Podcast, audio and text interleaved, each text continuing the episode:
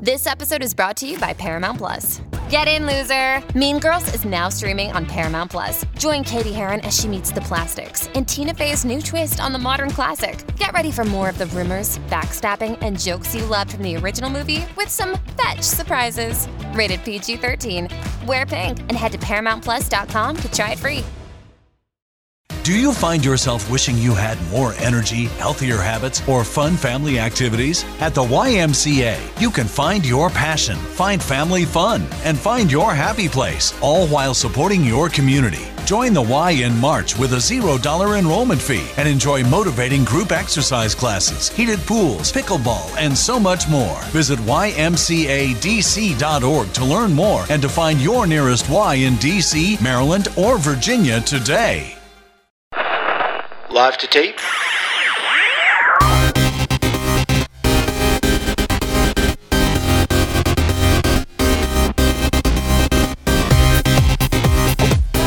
Welcome to Millennials, Season 3, Episode 4. I'm Laura.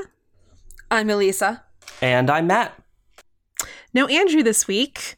I'm getting a report here from CNN Breaking News that he actually got anal fissures after his last go around on Grindr. Yeah, Is this true?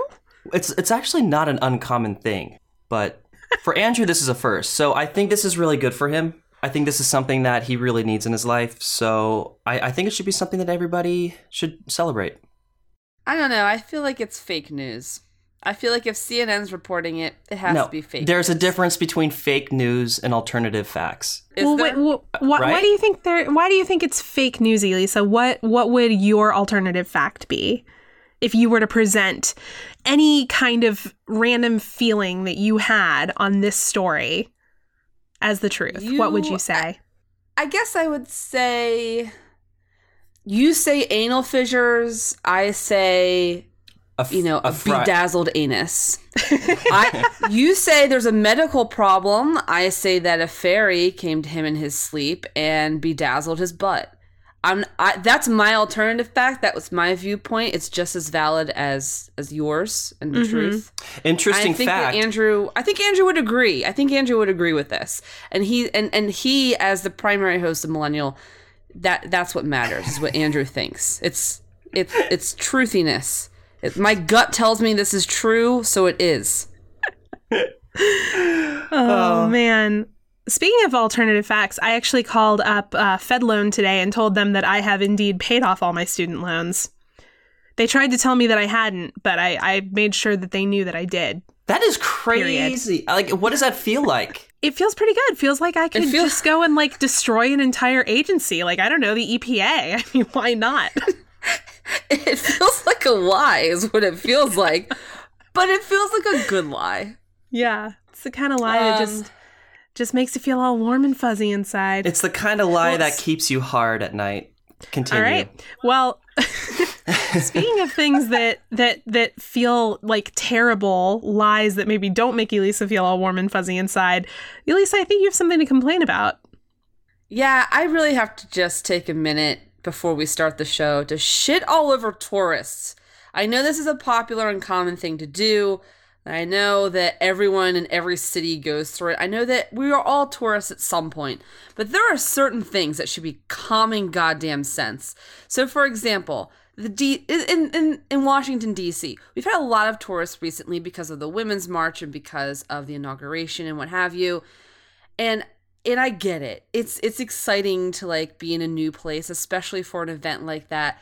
But I don't feel like it should strip you of all your brain cells. So for example, if there is a fucking escalator, you don't stand in the middle of it. You don't bridge the entire width of the escalator so that nobody can get up or down.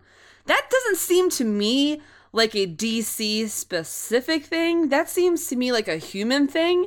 But you would be shocked, or maybe not, by how many people just stand in the middle of the goddamn escalator and don't move. And then when you ask them to move, they look at you like you're crazy and they huff and they puff. Some of them actually say to me, Oh, oh, oh I can't. I'm carrying a lot of bags. It's kind of hard to shuffle over. I'm like, You're carrying a goddamn purse, lady. You have one bag. There's the escalator can fit three people widthwise. What the hell are you doing? That's that's number one, but also just the metro in general or subways in general. I mean, I know, I know Atlanta has, what is it? Marta. Um, MARTA. Is it a problem for you there too, where people stand in front of the doors to get on the train before they let people off of the train? That happens here sometimes, but thankfully, tourists don't tend to use MARTA here because MARTA, as a transit system, really sucks and doesn't provide very much access to the city. Um, so, Atlanta is very much a driving city. So, what happens to us is it actually just makes our traffic worse because people don't know how to fucking drive here. And it makes me crazy. For any of you who work in downtown Atlanta, you know what I'm talking about when you're heading north on 7585 and there's that split and nobody fucking knows which one they're getting on. And they have like eight miles to figure it out. But then there's this whole like freak out right around the junction because people are like trying to get across six lanes of traffic. Those are usually tourists, either that or people who live OTP and never come to the city and they suck. Sorry, I have a lot of feelings about that. Wait, No, I do What the hell is MARTA? I'm trying It's to find out train. what LA is. Me- Does LA have a systems metro? Yeah, we have a train system. Oh, I didn't know that. Yeah, I didn't even know that either. it's it's becoming a little bit more cleaner. It used to be just kind of something that homeless people stayed at, but um, they're putting actually a lot of money into uh, the metro system recently, and it's becoming a little more tolerable and more approachable. Oh. So Must be nice to live in a blue state where those kinds of things get prioritized. I just have to say, I'm sorry, I can't. I had to think. I have to say, it all seems to me like it revolves around met, like metros and escalators. At least, it really fucking does. So it's so you stand in the middle of the escalator. I really have to nail this point home. You stand in the middle of the escalator. What do you think's happening to the people behind you? Do you think we're just all going to wait for you? The the the DC Metro is the second most frequented subway system in the country, second only to New York City. It carries 15.8 million people a year. You think you're just going to stand in the middle of it and block 15 million people? I mean, in the aggregate, that's what you're thinking? There's there's people behind you. Yeah, but you, How do you not move? you have to remember And then- they're they're thinking that there aren't actual people who live in DC. They think everyone who's there is on vacation. But I do get it. Like it's it's not so much an they get to uncommon thing top. to do in in the airport with the people movers. You know those escalators that are just horizontal. Yeah. Like people stay on the right, but it is a lot wider. And But at least, at least in the airport, I somewhat understand because you're carrying a bunch of luggage. And if there's someone on the metro who has a bunch of luggage, I'm pretty forgiving of that. I'm talking people who are carrying nothing. They just decide to sprawl their whole family out for a picnic in the middle of the goddamn escalator. Then they get to the top and they stand at the top so that there's some weird lemming situation where everybody topples over each other because they need to take five minutes to stare at the Washington Monument. and I'm assuming this is during the march or the inauguration or just the entire weekend. No, it, it just just uh, tourists in general, but there's just been a lot of them lately, and it's made getting around DC a hellscape. It was already a hellscape because of the Trump administration, but this is just anyway. PSA: Don't block, don't block the escalators. Just PSA. Yeah, don't be a dick. Yep. or Elise is gonna come and rip that pink pussy hat right off the top of your head and be like, "I don't care why you're here, bitch. Get out of my way." For real, for real. For real. So we're gonna go ahead and kick off the show with some listener feedback. Elisa, do you want to read this one from Anna? Yeah, sure. So Anna wrote us and she says, Guys, I need some advice. On this terrible inauguration day, my conservative father in law has been making positive Trump related posts on Facebook. Now, while I usually try to avoid the topics of politics and religion with my husband's family, I found these posts too much to bear. My husband and I have two young children, and the thought of them growing up around someone who supports Trump and his ideology is truly a scary thought for me. My husband, who does not agree with his family's political views, and who I have converted into an avid millennial listener, by the way, thinks Hey, that thinks that I'm being close-minded by not wanting my children to be around Trump supporters. He says that I'm as bad as Trump if I'm not exposing our children to people of every ideology. He thinks I should just ignore his father's posts and not bring them up when I see him. But the thought of my children being around racist, sexist people makes me really, really uncomfortable. Do you guys have any thoughts? I'm Not quite sure what to do here. I truly value your opinions, and I know my husband does too. Ooh, Hmm. that's tough. It is tough. And I mean, I say that coming from a family of mostly Trump supporters myself. I mean, apart from my immediate nuclear family, I'm pretty sure everybody else voted for Trump. And it's definitely made, it's definitely been, uh, caused some strain, I would say. I don't personally feel inclined to cut people out of my life who voted for Trump.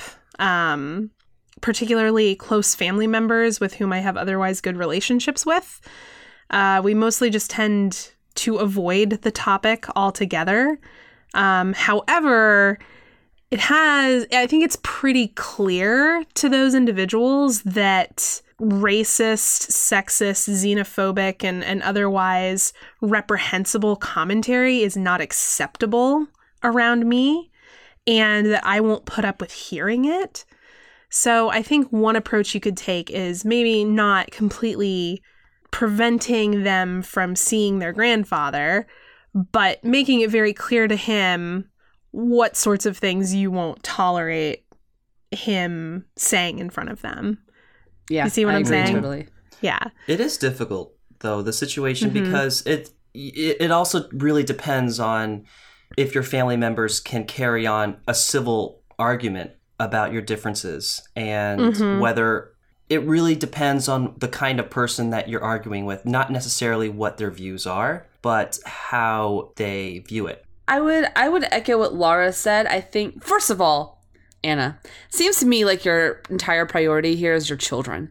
You're not thinking about your own sanity or what you like and don't like. You're thinking about your kids and how they're going to be influenced in the environment in which they're going to be raised. And these are their very formative years. So you're right to be concerned because you don't want something, you don't want a horrible racist or bigoted ideology to rub off on them, even if it's subtly and for them to grow up that way. So I, I get where you're coming from and I'm and I actually respect that a lot. I don't think it's realistic to cut out your husband's family in any meaningful way, but I do agree with Laura. You have every right as a parent to lay down the law for any person, whether it's in-laws, your own parents, or Jesus himself. You have every right to say, you cannot say this in front of them. If I hear you saying it, then that's the last time you're seeing them.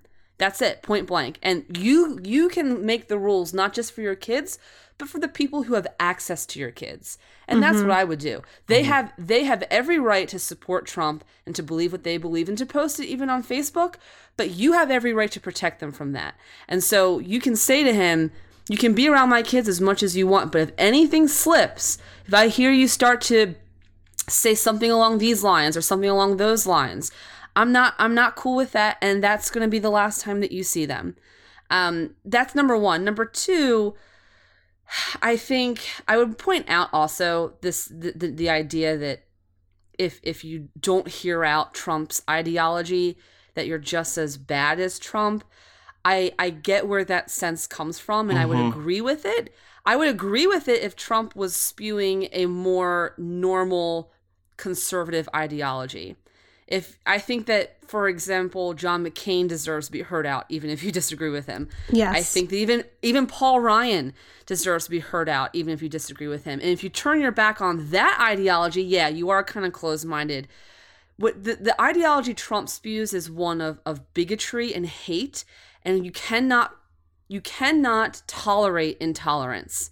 There is a difference between uh, being being conservatively minded and having differences of opinion and being an outright bigot. Nobody in their right mind would say, "You know who you should really be open-minded to? Mussolini." Just an idea. How about Pol Pot? Pol Pot really deserves to be heard out. what wait who's There's he a false equivalency going on with people today where they keep saying, hear Trump out, give him a chance. You know, we gave Obama a chance, we gave Bush a chance. Uh, he's not them. yeah they're not even in the same career field Not well, to- they are now. The last thing I would say also is that I do think it's I do think you had to pick and choose your battles, but if you're worried about your kids, it's important that your kids see somebody standing up to that kind of bigotry and ideology. I so I don't think you it, it is reasonable to comment on every post or to make everything a big issue. That would be a nightmare for you and your husband and your whole family. Mm-hmm. But if something truly egregious is said or done that really just you you really don't want to hold back, then don't. Because if you want your kids to be strong-willed people, um, you know, lead by example. I think just transparency is Mhm. key, is key. I do think I do think I do think your husband's right. You have to you have to ignore some of the posts. You have to ignore some of them. There's going to be too many over the course of four or God forbid eight years um, to to comment or to argue with every single one. Um, but like I said before, it's also worth it's also worth commenting on the on the really big egregious stuff, especially if it's said in front of your kids. Maybe that's where the distinction should be made. You can ignore stuff if it's in the privacy of his own home or it's not being exposed to your children, but the minute it does, that's where you draw the line. I don't know. That's Yeah, I agree. my thought. Um, okay, well, thank you, Anna. Uh, if anybody ever has any other feedback or questions or whatever that they want to share with us, you can write to us at millennialshow at gmail.com. And we do have a confessional here. These are anonymously submitted through our website, millennial.com slash confessional. Matt's going to read this one. In a month or so, I am visiting Harry Potter World in Orlando with my family. I live pretty far away from them, and I'm taking an extra day off for this trip because screw work. And I thought I'd stroll around Disney for an extra day before my family arrives. I am a strong, independent woman, but I'm also scared of doing this on my own. I've read a tip on a travel blog that you can use Bumble to find a travel buddy when you're on a trip. Apparently, there's a friend finding mode for girls only. I'm intrigued by the concept, but I'm also scared I'll be bamboozled and robbed and I won't be able to defend myself because I'm pretty sure I can't bring my taser into Disney. What are your thoughts on this idea? And on looking for friendship through an app or in general? Thanks. It's a good question. Yeah, it is Um, interesting. I mean, you two I are women, right? You, you answer this. That's I've I've been told um, that I am. Um. So I mean, I would just first of all like to say that um, anybody who might be listening and thinking like, "What? Like it's Orlando? It's Harry Potter World? It's Disney World? You're gonna be fine." Like, you know, crime can happen anywhere, and women traveling alone do tend to be bigger targets for that kind of thing. So I understand the question. I just want to establish that first. I think it's a valid question. Um that said, I think it's totally awesome that you've decided to like venture out and do this on your own. I think it's going to be super empowering for you. And I think it's a really good idea to use an app like Bumble to find a travel buddy. I don't see the problem with that. I would maybe just exercise some caution like you would when you're meeting any other stranger off the internet. Like, you know, maybe don't agree to split a hotel with them before you meet them. Agree to meet them in like a well lit, populated place like the Three Broomsticks, you know. Yeah. Um, but I mean, apart from that, I think it sounds fine, and I understand why you'd want to do that. It seems like a good way to meet new people, um, and to feel more comfortable while you're traveling. Yeah. I'd do it. It's a good environment too. I mean, like you, Mm-hmm. like like um, like this person said. I'm I'm assuming it's she because she's a strong, independent woman. But I think also a little bit of the uh, nervousness is because you're doing something for the first time that you haven't done before. Mhm. So you could also be adding like that aspect to your anxiety and, and nervousness. But it's a completely valid, uh, valid fear. But Yeah. I think the the environment that you're doing this in is a is an amazing environment to, to begin with. Yeah, It's it's, so much fun. You're gonna love it. And you you are in a very widely populated yet closely surveillanced area, and I think once you get there, like that weight is just going to be lifted exponentially. So hmm I would be excited, but I but like Laura said, I would also be you know cautious, but n- no more cautious than you would be in general. I, I, I don't think there's anything wrong with using Bumble or a, No. or anything else to find a travel buddy. Just like Laura said, definitely, definitely meet like in a super public area, like out in the open, maybe even by like the security desk. Be like, hey, let's meet by the security desk. Um, so long as you do that, you'll probably be fine. So go if that's if you think that having a buddy is going to make you more comfortable, then definitely go for it. I would I would do it in a heartbeat. I don't think it's any different than online dating. In fact, it's probably a lot safer and cooler than online dating. Um, Definitely. That being said, I wouldn't underestimate the value of just traveling by yourself anyway. Mm-hmm. I, I think it's something that people should do at least once in their lives. There's something very calming and fun about just exploring a place by yourself. You're beholden to no one. Mm-hmm. You can just roam around freely. And there's sort of this weird quiet that descends on your head that you're not used to when you have to constantly be holding a conversation and somebody else's attention. And it's really, even though it's an exciting atmosphere, it becomes a really relaxing experience because you're able to go at your own pace and move around and and just be with yourself. I think it's a really enriching, valuable thing to just be with yourself once in a while. So I, don't I, write I that off. Either. It is really important. I think all of us have this kind of instance every once in a while because sometimes it, you can get lost with what kind of interests you have. Like when you hang out with, like if you're in a relationship where you go out with a, a big group, you don't really just think about your needs because you also have to put other needs, other people's needs into account as well. So when you do these kind of these kind of ventures, it's really relaxing because all you have to worry about is yourself. Uh, well, thank you for that. Uh, again, if you want to submit an anonymous confessional, it can be about anything um, you can go to millennial.com slash confessional and we might read it here on the show. All right, now we're going to move into some news. Uh, we first wanted to go ahead and talk about the women's marches that happened all over the world this past Saturday. Um, Matt and I were actually both at marches uh, in LA and Atlanta. Yeah. Um, we know we know how Elisa feels about the marchers who were in DC. I loved them. I loved them. I just wish that they had been able to teleport themselves instead of having to use mass transit. That's all. Hello, yeah. uh, Elisa. Did you get a chance to to take a look at the march at all that day? Yeah, so I drove. So I was I was in close proximity. It didn't take much to be in close proximity. Over half a million people turned out for the DC march. Um, so the, the city was swamped. I was so determined to go, but was incredibly sick. You guys might remember last last week I had no voice. Mm-hmm. Believe it or not, it actually got worse after that, um, to the point where I was like almost passing out. So I wasn't able to make it, but everyone I know went. Uh, a couple of quick numbers to throw out that I think are super impressive. Um, estimates vary between three and four million nationwide, but that's where they stand. Three to four million people came out to march in the women's marches um, that day. DC had a little over half a million, 550,000 is the estimate. Not a single arrest, by the way. Yeah, mm-hmm. that one. is amazing. We're talking a buttload of people, not a single arrest or confront or, or confrontation. At least not one that was, um, you know, re- required police. I think that's incredibly impressive.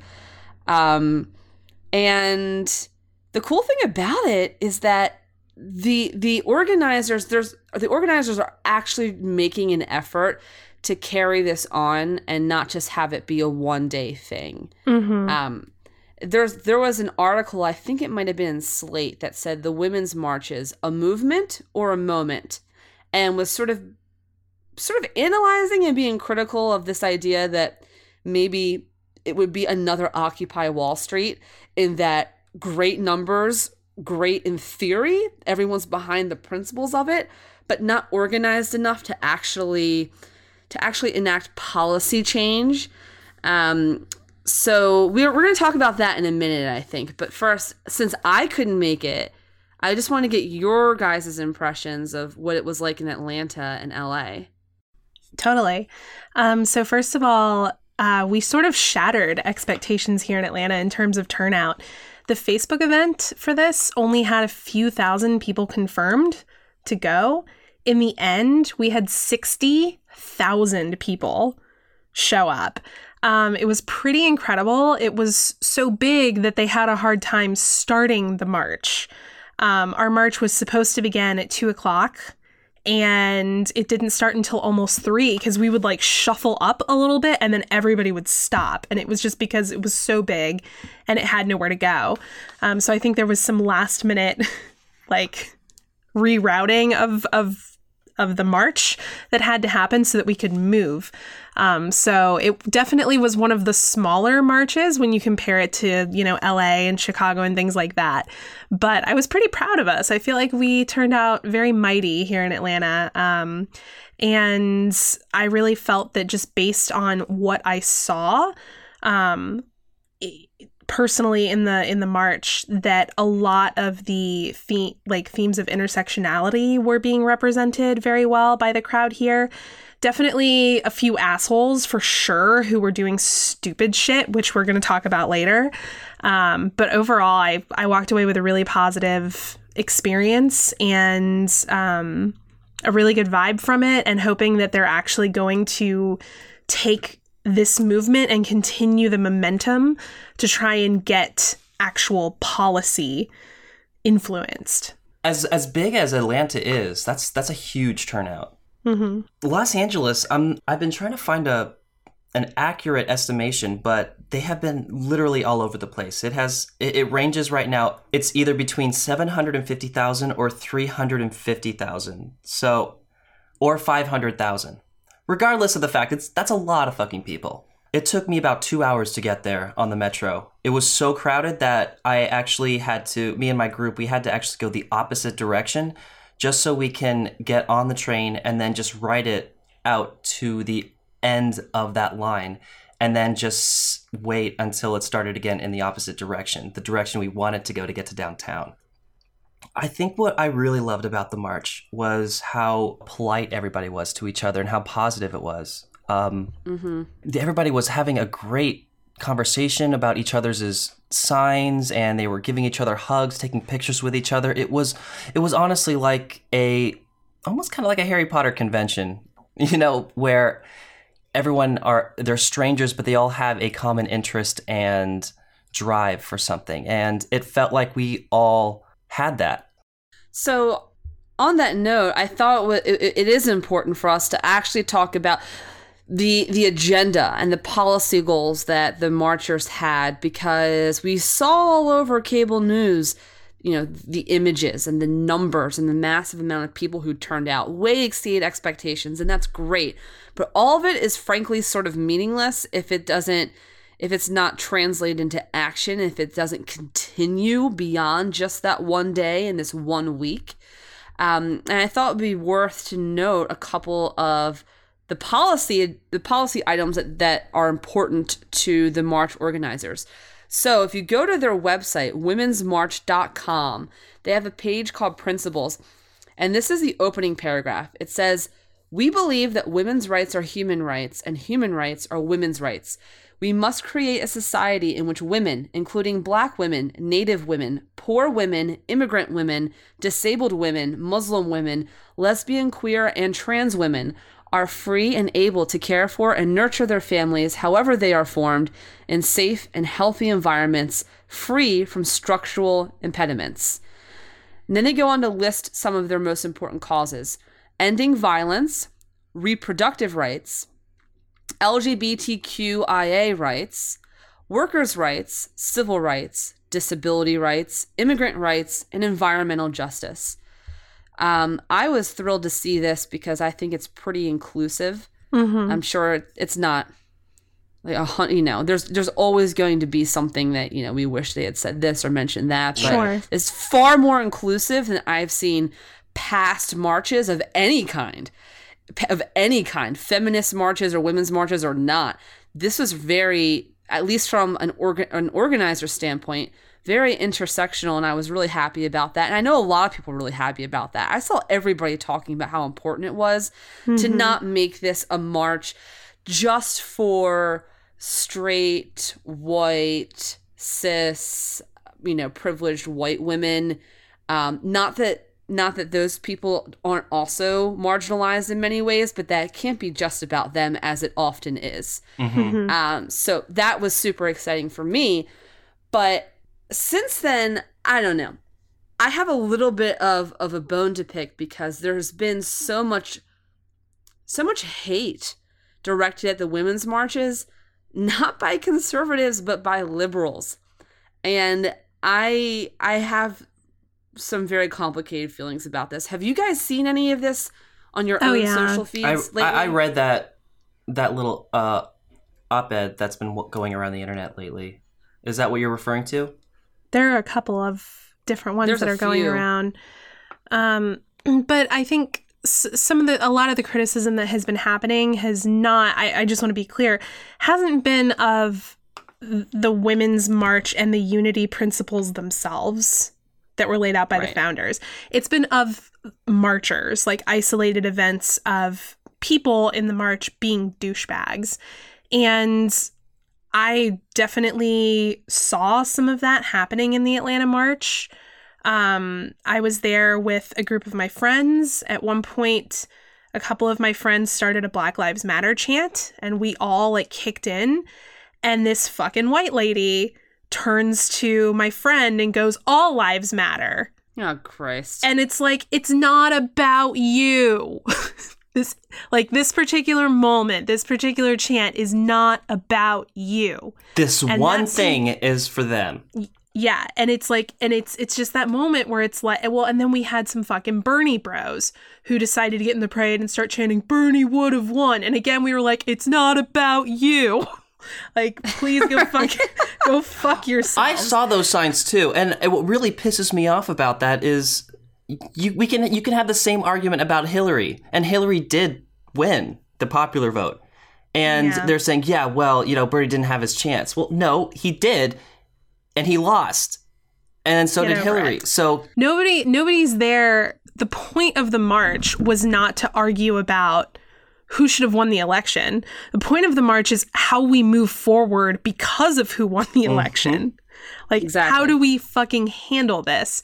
And so I definitely get where people are coming from. I've read a lot of accounts of and it's fucking disgusting for instance of of um, native women who are dressed in traditional clothing having random other women generally white women in the march stop and take pictures of them without their consent treat them like they're novelties and i i get that. I understand that that must really make you feel like that you're there as a show and not as an accepted part of the march. I would definitely say i don't think that that's the intention of the founders of this march. I don't think it's the intention of the march but i do think there were a lot of really fucked up individuals doing fucked up things during these marches. And we have to fuck and I I'm going to say this. We white people have to stop doing this shit. I think more like, importantly, hmm. we have to we have to we have to butt in when we see people doing it. yes, Mhm. exactly. Because I, what bothers me is I really genuinely don't believe it's the majority or even half of no. of, of white people at that march who are doing who were for example fucking with the native people's circles and um, you know taking pictures of them and treating them like commodities. I don't think it it well, i could be wrong. I highly fucking doubt it. But you know what? The majority of people did stand by and do nothing. They did stand by and keep walking. And that's where there is that's where there's valid criticism versus invalid criticism. Don't blame all of them for doing it because that's not fair but you can criticize them for not sp- for not using their privilege to step up and say something about it Yeah. I read a really disturbing account of um, a young black woman who talked about trying to get on a DC metro train on the day of the march uh-huh. and how this woman in one of the pink pussy hats like physically barred her from entering the train because she was claiming that her child was getting crushed because the train was full. And all of these women that were also wearing these pink hats were on this train, clearly seeing that this young woman definitely had room to get on, and this lady was just being a bitch, not letting her on the train. But they all stood by and did nothing. And they just let this poor woman feel completely ostracized and like this wasn't something she could be a part of. So I think that's kind of the point that Elise is driving home right now is like probably everybody in that car was sitting there thinking mortified, "Oh my god, this is awful." But when you Right. stand by and you let that shit happen, you're just as culpable. You're complicit. You're Yeah. part of the problem. And I don't give a shit about your f- fuzzy little feelings and how good your Mm-hmm. intentions are inside your head. When you sit on your ass and you see something like that and you don't say anything, like I, like who gives a shit? There's some there's some quote I can't remember who said it. Something about your ideas ideas without action become no larger than the brain cells they occupy Mm-hmm. you can have a great idea and wonderful intentions and you can be you can hate that woman on the metro but if you don't say anything if you don't stand up for the woman who's being victimized there then what the fuck are you even doing Yeah. um the la- i will say to to laura's point though i do want to defend the movement and Mhm. from liberals and that's what is, that is what's crazy to me is is first of all the point that Laura just made I think was that there were there were fucked up instances of people either being insensitive or just outright egregiously offensive at every march. Um, and you're going to find that in every movement. And it is despicable and it does need to be called out and it does need to be addressed. But I think that there has to be, there must be a distinction between calling out these instances that you see and then writing off the entire movement and the principles for which it stands as something not worthy of your support. There has to be a distinction there. And the example that I was discussing with Laura earlier in the day is Black Lives Matter. Black Lives Matter gets a bunch of shit that it shouldn't, that it doesn't deserve. And for even myself, for example, when I was at Union Station um, on Inauguration Day, I saw a massive Black Lives Matter protest. And they were doing some things that I found really offensive and fucked up.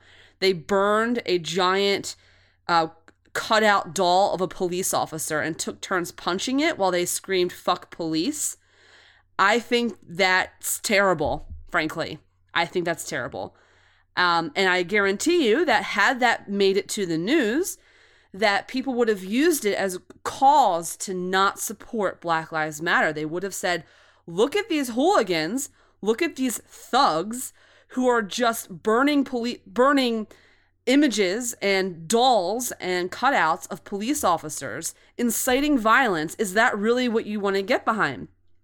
That's not fair. Do we know that, That was, was a- Black Lives Matter though? Like, was it well like they, a- it was it was it was it was branded as black lives matter gotcha? but that okay. it, it was it was they were all wearing blm t-shirts and they were all in get outs and stuff like that um Got you. but Yeah. W- wasn't that an anarchist? and my point group, is though? that's that's not that's not fair because Black Lives Matter is a much larger movement than however many people were at Union Station that day. And the principles for which they stand are still good, solid principles that we should all be getting behind, regardless of how a few or even a few hundred people choose to express them. That you have to be able to separate out the people uh, from from the movement. There can't be this effect of sort of ad hominem attacks where you're attacking the people and then allowing that to cloud your judgment of what they're saying and of what the principle is. Yeah. And you can be critical of one and not of the other, by the way. And so I think just like we just like we always preach here that Black Lives Matter is a worthy cause and that we on the show support it, uh, despite instances that I have seen with my own eyes of it being pretty fucked up at times, I would ask for the same support as a feminist for women's marches. Yeah. I think I did just want to bring this up because I, I think that it's a well taken point. But I think one of the big frustrations that people are feeling as a result of this is like, okay, so we've established that in the women's marches and in movements like Black Lives Matter, individuals can be responsible for some fucked up acts. That's a given. But the difference is how we treat Yes. those groups of individuals. Black Lives Matter has a protest and they're met with riot gear. Right? Mm-hmm. women go out to march and protest, and it's largely met with, at least in my experience, it was a pretty tame police presence. It was Yeah, and I don't disagree. I don't disagree with that at all. But once again, you, you shouldn't blame one movement. You shouldn't blame the movement or the march or the marchers for the systemic discrimination that exists. So just because just because the women's marches were given the benefit of the doubt, where where Black Lives Matter didn't, we can recognize that that's true, and it is true that the women's marches were given a benefit that BLM isn't. But that's not the women's marchers' fault. And and you shouldn't be saying that the movement and that the women's marches are somehow less than or less than worthy of support because they're privileged. If you don't recognize the privilege that's a problem. Mm-hmm. But if you blame them for the privilege they didn't that i i don't think that that's fair. Well, I would take it a step further and say that as and and I'm saying this as a white woman, if I can't recognize my own privilege to be able to walk down the street and protest without being met by police officers with riot gear and batons, then that just goes to show why more white women aren't out there protesting with Black Lives Matter. Hmm You know what I mean? Like, if you can truly recognize the weight of your privilege and you can throw that behind a women's march, you should also be throwing it behind Black Lives Matter marches. You should also be getting out on the streets with them. i was shocked that that the protests at union station didn't that there weren't police there i thought for sure when i got there it was relatively tame i mean they were screaming fuck fuck police and whatever but like who cares they were it, it was it was pretty tame but then they started lighting all this shit on fire and i was like oh my god and i st- actually started recording because i thought for sure that there was going to be some like kerfuffle that i was going to get on cnn and i was shocked that that there wasn't but Yeah. um that's During the not march or the inauguration? No, no, no. During during the inauguration, I'm not saying that's the norm. I'm saying I'm surprised. Yeah. Um, the other the other thing I wanted to bring up to this point about liberals shitting all over feminism lately and women's marches is there was a lot of a lot of pushback about about vaginas because there were people with signs that had vaginas um, on them or saying my uterus matters and, and things like that and there were a lot of a lot of liberals who took issue with that because they were saying it was transphobic no. um, and it wasn't inclusive of the trans the trans community. Um, I I've given this a lot of thought, and I've and I've read a lot from from the trans community about this issue to try and understand better. I I don't think that's fair. I don't think it's fair. I think that there was transphobia. There is transphobia all over the place, including at women's marches. But I think that it's really unfair to tell uh, a cis woman who who does happen to have a uterus that she's not allowed to express genuine concern for that uterus when it's being legislated against by her government. I agree. um, I, I, I Now, if agree. if just like Laura said earlier, if if I, for example, if I don't also support the struggles that are unique to trans women, if I make them feel unwelcome at the marches, or if I tell them that they can't understand or or anything along those lines, that is transphobic and that is not inclusive, and I should be held to task for that. But by simply showing up and saying, You're not gonna grab this pussy, that's not transphobic. That is a that is directly related to the statements that were made by our president. He used that word. And when we're talking about abortions and reproductive rights, we are talking about women who happen to have uteruses. Um, and that that can't be whitewashed or, or overlooked. And I have every right, every right to be angry and scared and concerned about myself and my uterus and to express that concern without being called a bigot. I would also point out too something to consider is there are actually many many owners of what I like to call uteri who are not women. Right. So, I mean, it's it's worth pointing out that have that holding up a representation of a uterus does not say this equals femininity, this equals being a woman. If I saw a sign that said that, if I saw somebody with a picture of a uterus that said uterus equals woman, I would be like, "What the fuck?" That is That- that- that's bullshit. That would be transphobic because Yes. then you're making a direct correlation mm-hmm. between having that specific thing and that's the only way that you can be or identify as a woman. That is fucked up. And if there were signs and and and and and people there expressing that, then there sh- they should be called out, no question. But that's not what I saw in DC at least. In DC, where it's just a straight up picture of a literal uterus from like an anatomy book, and like the sign said, "Don't legislate my uterus." I I I think that is a fair statement to make. I Mhm. think that is a good statement to make. I think that that we have a right to make that statement and to be afraid uh, Yeah. about the legislation And it's without with without being called bigots or or, or transphobic. I think that a valid point that I've seen from a lot of people is that okay, like you as a white woman, you started feeling scared for your body in 2016. Congratulations. Like the rest of us have been scared for our bodies for a whole lot longer. So I kind of I can I can definitely understand where the resentment can come from. I'm not saying that it necessarily comes from that, but the impression that I'm getting from a lot of people who are criticizing that particular part, you know, using the uterus um, as a symbol in this, um, I can understand that they're like, well, my body's been under attack forever.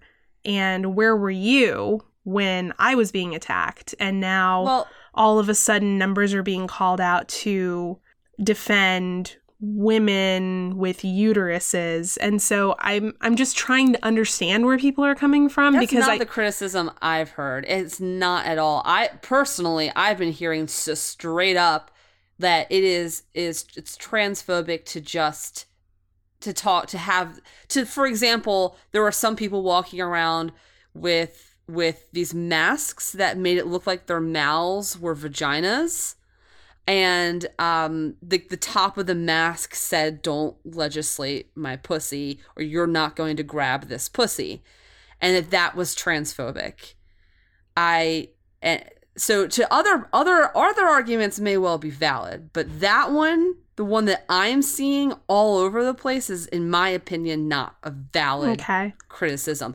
And I would and I would also say by the way that that that white women with uteruses have not just been scared recently because of Donald Trump. We've been scared our whole lives too. Not because of race, not because of trans issues. We can't relate to that. And it would be disingenuous and wrong to suggest that we can. And we should be supportive of those other things. But it would be also disingenuous to say that we've only been scared for the past week. That's not fair.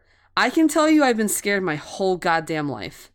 Not for the same reasons, I can't relate on every level, but as a woman with a uterus, I've always been scared. I'm just a little more scared now.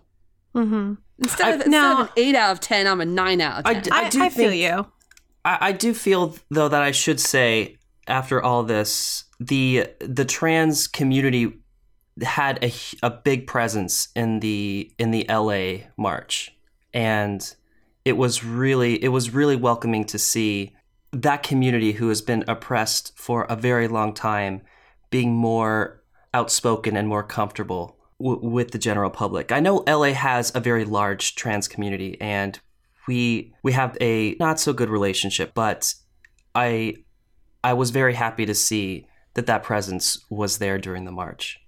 hmm Yeah, and I do want to say, like, I just wanted to bring up that last point to you, Elisa, just because I'm I'm truly trying to understand where people are coming from because um, I've just been talking with a- lot of my friends about this after a few of us went to the march together, and a friend of mine said something really that kind of struck me, and she said, um, something along the lines of, "If my feminism isn't intersectional, then it's bullshit." And those words really hit me, and I'm trying really hard to make sure that I'm paying attention.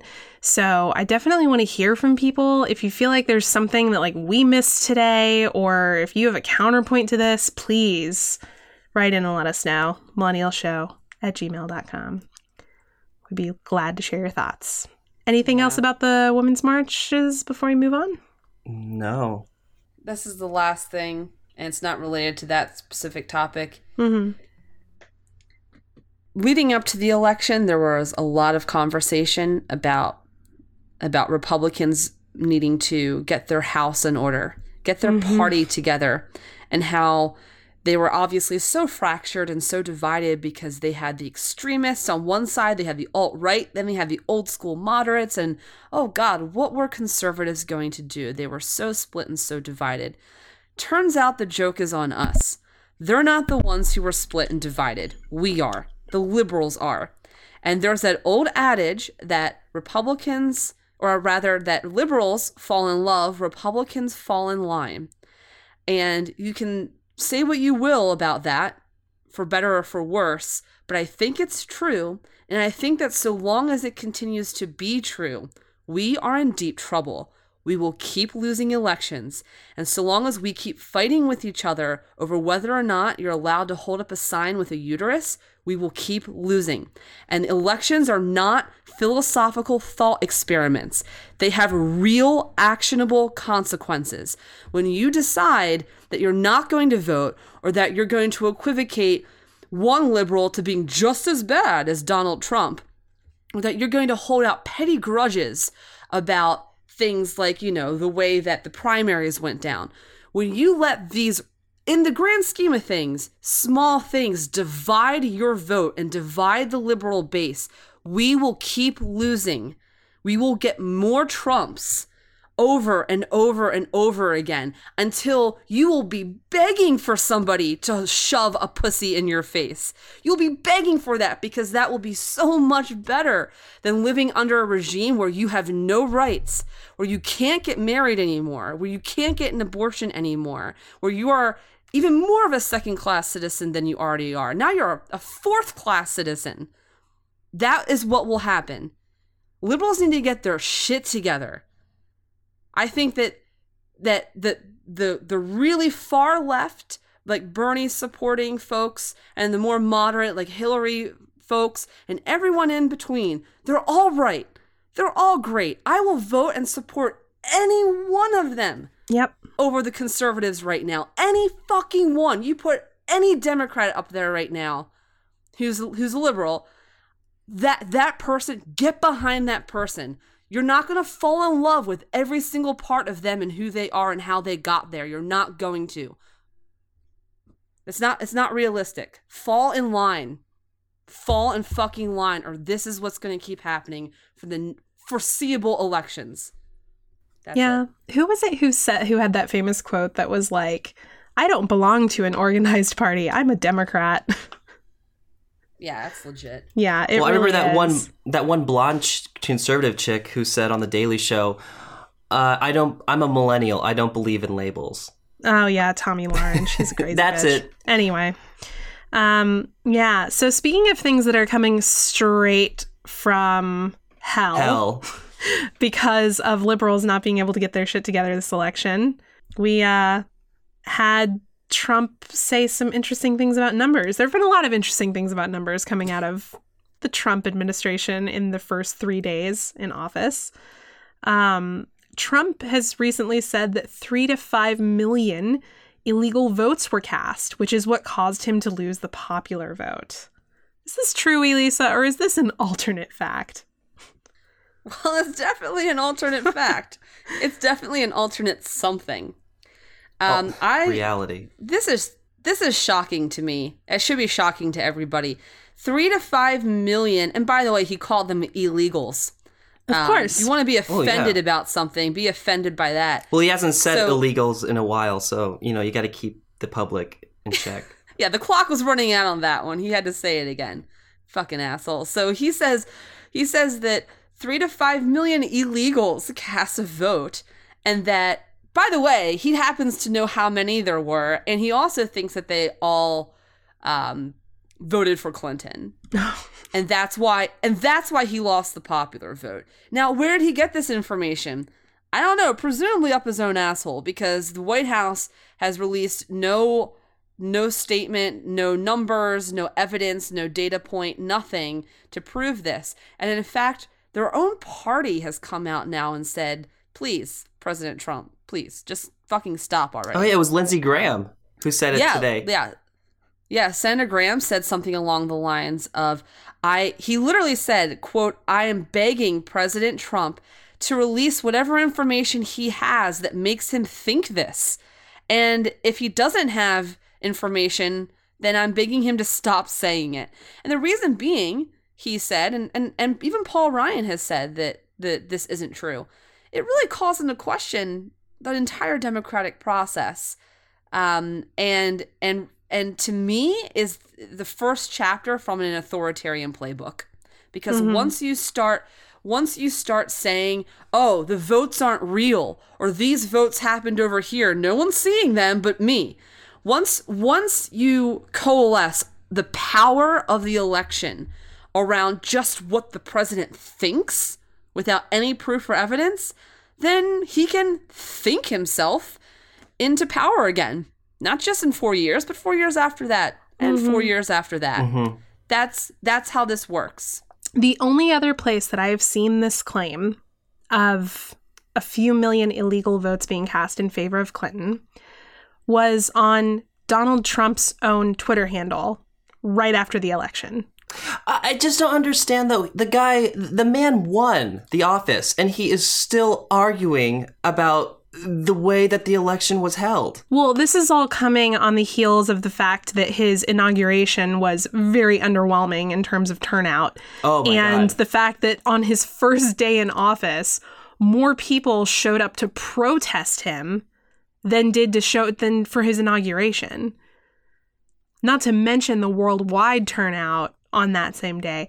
So uh, I mean, there have been leaked reports of like Trump aides saying that he was fucking losing his mind all day on Friday and Saturday, just seeing how people were responding to this. Of course, you can only take that with a grain of salt because they're all unnamed sources, so who the fuck knows? New York Times and Politico were reporting it, so it's at least not CNN. But yeah, I mean, it, it seems like he is really our child in chief, and he gets so upset when the numbers don't suit his narrative that he does things like send his brand new press secretary out to bald face lie oh about my what the viewing numbers of the We inauguration had were. two amazingly entertaining press junkets. Wait, did you? I'm sure you girls heard the the argument that he had about his claim on Saturday about the inauguration crowd was the biggest viewed Yes. ever. And when he clarified, he said, No, I said the biggest view in person and on the internet. I don't know how you could have read that any other way. And the way that he was saying it was contradicting to what he meant. He, w- oh God, fucking hate him. He's been mansplaining the entire junkets this whole weekend. Yeah, he basically he just Sean Spicer just talks in circles and anytime he doesn't know the answer to something, his answer is, "Well, I think the president has been very clear." That's always his response. Um, it's so we'll either that eye- or it's either that or I think I've said this or already. I'm pretty sure I answered this question yesterday. I'm pretty sure I answered this just now. Yeah. Although I will say I'm really excited about those four Skype chairs they're going to have in the briefing room now where they we can got to get in there. How I know. do we get on this Skype chat? Where- and of course he's going to do this just so they can get Breitbart News Yeah. in on the press junket asking questions. Yeah, exactly. The whole point is to get uh, journalists from all over the country and journalists from like, you know, Russia. lesser qualified outlets to be able to ask questions. Uh, I think that we should get a millennial question in there. Yeah. I wonder if we can get um Face from Nick Jr. on. Yeah. And then all of a sudden one day you're going to have American journalist Wolf Blitzer, Mr. Trump. That's so funny. That was, did you guys see SNL with Putin? No. Uh, Yeah, I did. Yeah, yeah, I did. Yeah. Oh man, speaking of SNL, did you guys watch uh, the opening monologue with Aziz Ansari's stand up. Yeah, I did. Mm-hmm. It was really good. You don't have to watch the episode. It, it kind of was kind of was shit, but Aziz Ansari had an amazing opening opening monologue. He said something to the effect of, I know it's scary right now, but history will tell you that in the end, presidents don't affect the most change. Large crowds of angry people do. and if you're and, and if his first day on the job is any indication, then well done. Yeah. Oh my god. This is guys, I I didn't want the next 4 years to be like this. I wanted us to talk about butt plugs and My God, we're on day Stuff. four. I know. We're on day 4 and like how many executive orders do we have? Like a lot. I thought those were the devil. I guess not when a Republican's doing them. But anyway, I'll leave that shade right there at the door. Elisa, I think that we uh have somebody else who's under fire, but it's not Donald Trump. No, it's not it's not it's not it's not the Trumpster. uh it's Snapchat. Weirdly enough. So this is strange because uh, they're actually being let off the hook. So here's the story. Last April, a Georgia resident named Christal McGee was trying to reach 100 miles per hour on a highway south of Atlanta when she collided with Wentworth and Karen Maynard. Now, Wentworth Maynard sustained permanent brain damage as a result of the crash.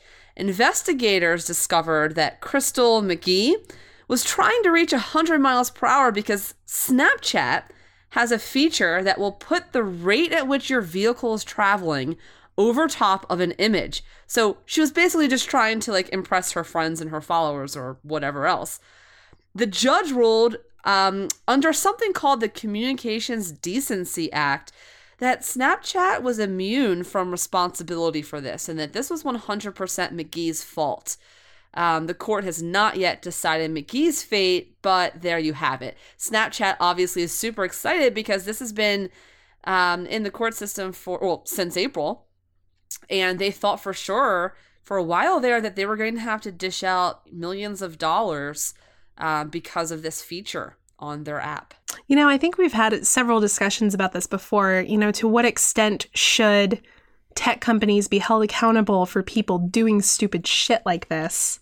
You know, especially when you've got a feature that's very clearly intended to be used while driving. I mean, I'm sure I'm sure there are excuses that well we don't intend for people to actually be Snapchatting while they're driving, perhaps while they're a passenger.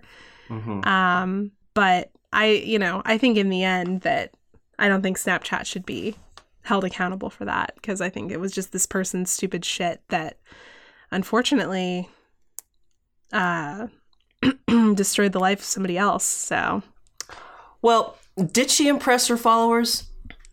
I think that's, the question. that's Like, the important question. Yeah, like it wouldn't have been worth it.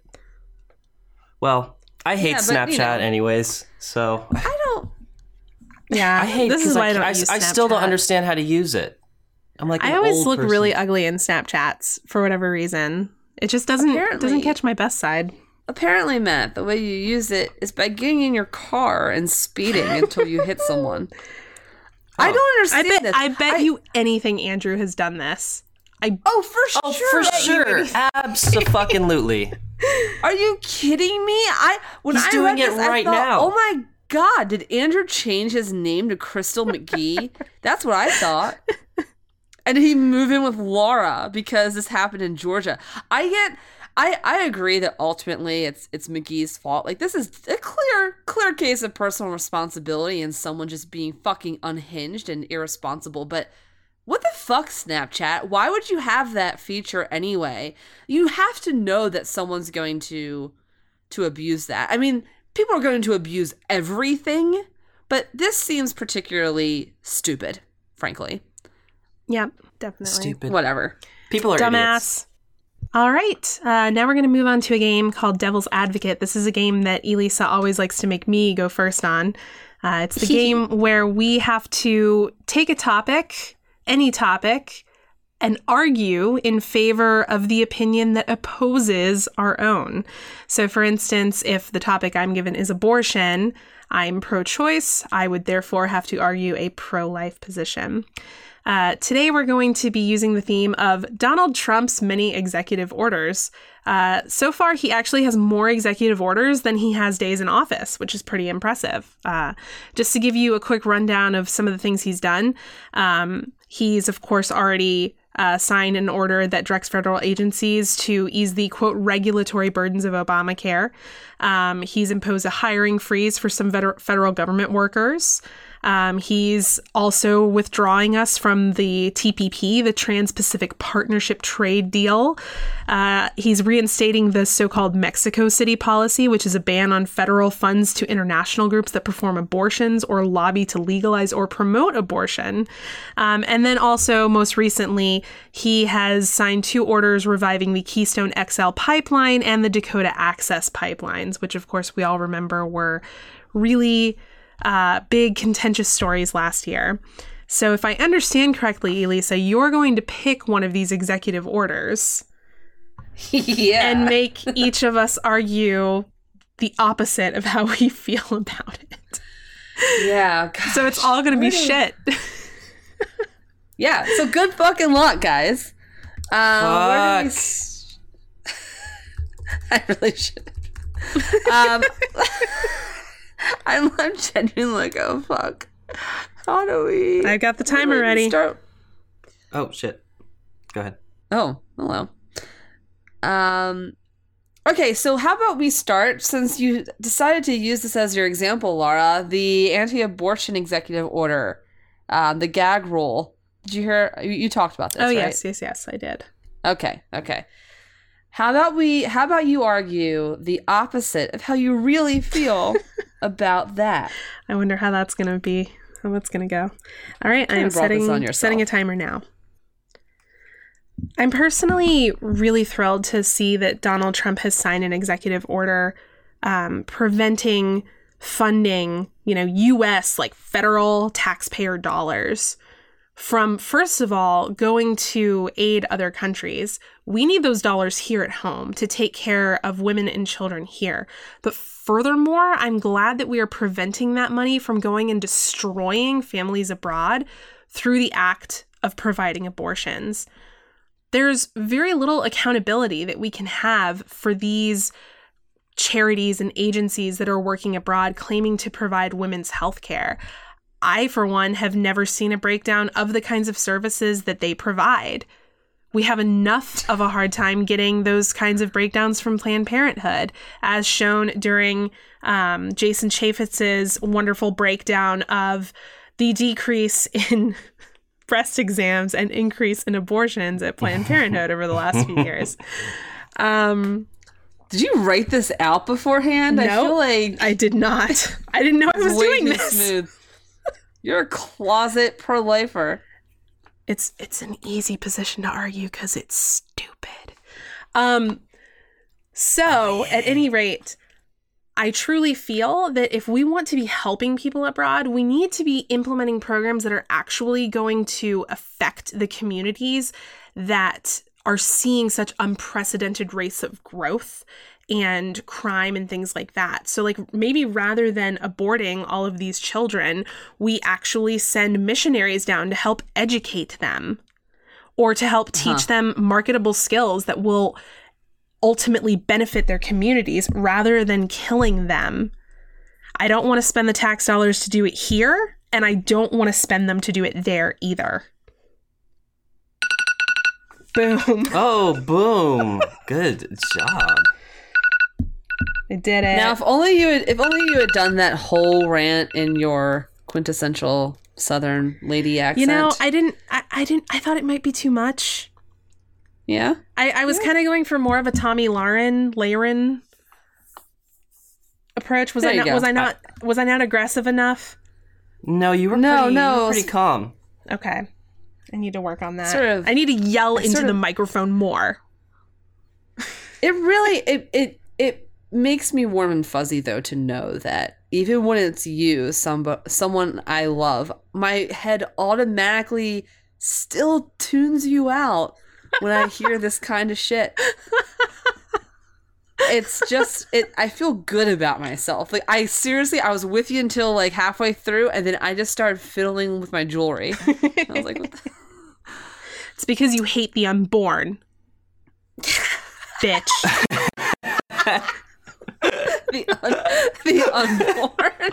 Jesus Christ. Sounds like a horror movie. Sounds like the Old Testament. the unborn. The- yeah. All right, Matt, it's your turn. Matt, it's your turn. So for you, I, we so okay. President Trump has forbid uh, park services and other uh, agencies like the EPA from tweeting or putting out any social media whatsoever, particularly related to climate change. He's already asked them, okay, no, or told them rather, you have to shut down your media efforts to raise awareness on this issue. Just stop. Um, and we actually saw earlier today that Badlands National Park defied that order and tweeted out a bunch of pro climate science tweets despite Trump's orders not to do that anymore. Um, the tweets have since been taken down, but I want to hear your stance, or rather, the opposite of your stance. Devil's advocate for why uh, Trump should or should not be implementing this strict ban on climate change media. You ready? Okay. Mm, yes. Mm, Any? Yeah. Let's just Go. look into it. All right. Well, Elisa, I'm glad you brought this up, and I really, I really commend uh, the president. I really commend the president for making this executive order because it has been an ongoing problem with uh, this so-called uh, climate change conspiracy from the Chinese, and I I think the radicals from uh, from parks and other forms of government uh, government staff have been on their phones way too much and have been listening to the haters on those who oppose our our great president and Snapchat especially is one of the biggest uh, liberal uh, agenda forward uh, 9/11s and I think What did you just say? uh, conservative uh, trigger words. Um, so my god! I, I, I, the fact that you know when when the public uh, when the public uses social media to put up false facts, uh, it gets it goes viral and it becomes something that everyone sees even though they know uh, like they don't have the true facts about it. So they can come up with their own ideas. And i think that's very dangerous. The same thing that happened with the press on um, martin luther king's bust in the white house. That reporter said something that was completely untrue. And now it's out there and we can't like it's been completely false. So i think we really need to focus on our our social media devices and not uh n- not fuel uh not fuel a conversation or a debate on something that doesn't we don't have all the facts about. We don't know climate change is real. So we need to we need to just step back. And i think do uh, the executive order to ban the government staff is a great way to show the general public about what sh- we should be doing. All right, thank you, Matthew. mm-hmm. I'm gonna just bleach my eyes real quick. I'm gonna bleach my ears. That hurt. That was really painful to listen to. Um, sorry 9-11 Jeez. Well, guys, uh, Elisa, you have like about two minutes to figure out what the outro music's going to be while I close this bitch up. Um, I have to say, not not to change the subject, but yes, definitely to change the subject. Um, I, I as soon as you said 9-11, I was like, Jesus Christ, are you like mimicking Rudy Giuliani? Are you running for office in New York? yeah I'm, i was i was pivoting yeah. You sounded like Kellyanne Conway for a minute there. uh, i was trying to thank you Yeah, with the whole MLK bust thing. That was pretty perfect. she's So- the worst This is the end of the episode, unfortunately. However, we will be back next week uh, with season three, episode five. Andrew will be back. I will be gone.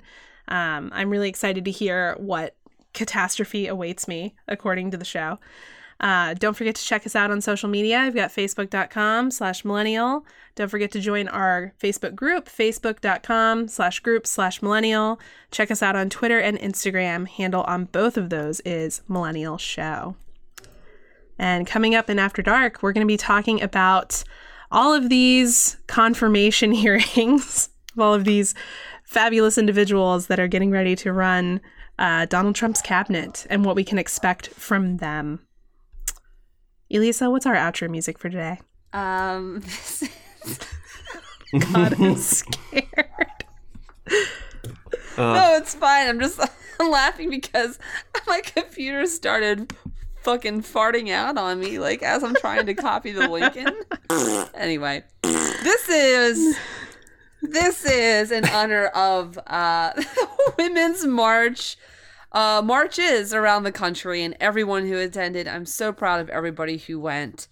Um, just so proud. Like, it was the glimmer of hope for this country that I needed to see after Trump's inauguration, and I and I mean it genuinely. Thank you to everybody who went, or even who just supports it in general, or who watched it on TV or donated. Thank you. This is for mm-hmm. you guys. All right. We will it? see you next week on episode five. Bye-bye. Bye bye. Bye. Bye.